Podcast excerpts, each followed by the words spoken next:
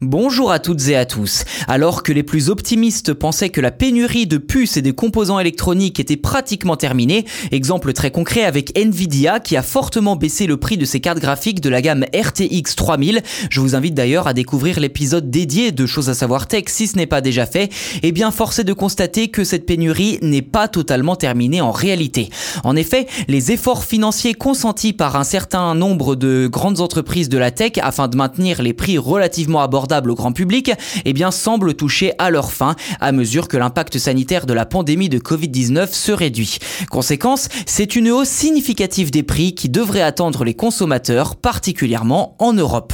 Deux exemples illustrent ce début de hausse des prix des produits technologiques. Tout d'abord, le casque de réalité virtuelle Meta Quest 2 ainsi que la PS5. En effet, depuis le 1er août dernier, il faut débourser 100 euros de plus pour s'offrir le casque, soit 449 ou 549 selon la mémoire choisie, et 50 euros de plus pour la PS5 qui passe à 549 euros pour ces deux versions standard et digitale. Samsung prend également le train en marche et prévoit d'augmenter également ses produits, sans oublier les marchands de puces comme TSMC. Première raison à cela, le contre-coup de la pandémie de Covid-19 en effet, mais aussi et surtout les conséquences de la guerre en Ukraine qui complexifient fortement la tâche aux producteurs pour se fournir en matières premières. Selon Glenn O'Donnell, vice-président de Forrester, entreprise spécialiste des études de marché, le prix des semi-conducteurs et des puces devrait augmenter de 15% d'ici la fin de l'année.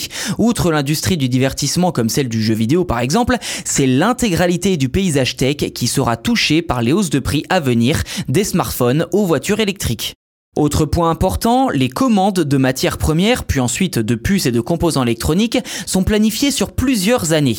Généralement, si un prix est bloqué au moment du contrat, il ne bouge pas. Ainsi, avec des prix à la hausse, l'effet boule de neige de ces hausses devrait être douloureux pour le portefeuille des consommateurs. Sur le côté financier, ce sont les consommateurs européens qui devraient être les plus touchés, principalement à cause d'une monnaie particulièrement faible et quasiment équivalente au dollar en ce moment. Pour terminer sur une note un peu plus optimiste hein, quand même, les fabricants de puces et semi-conducteurs prévoient la production en masse de puces gravées en 3 nanomètres.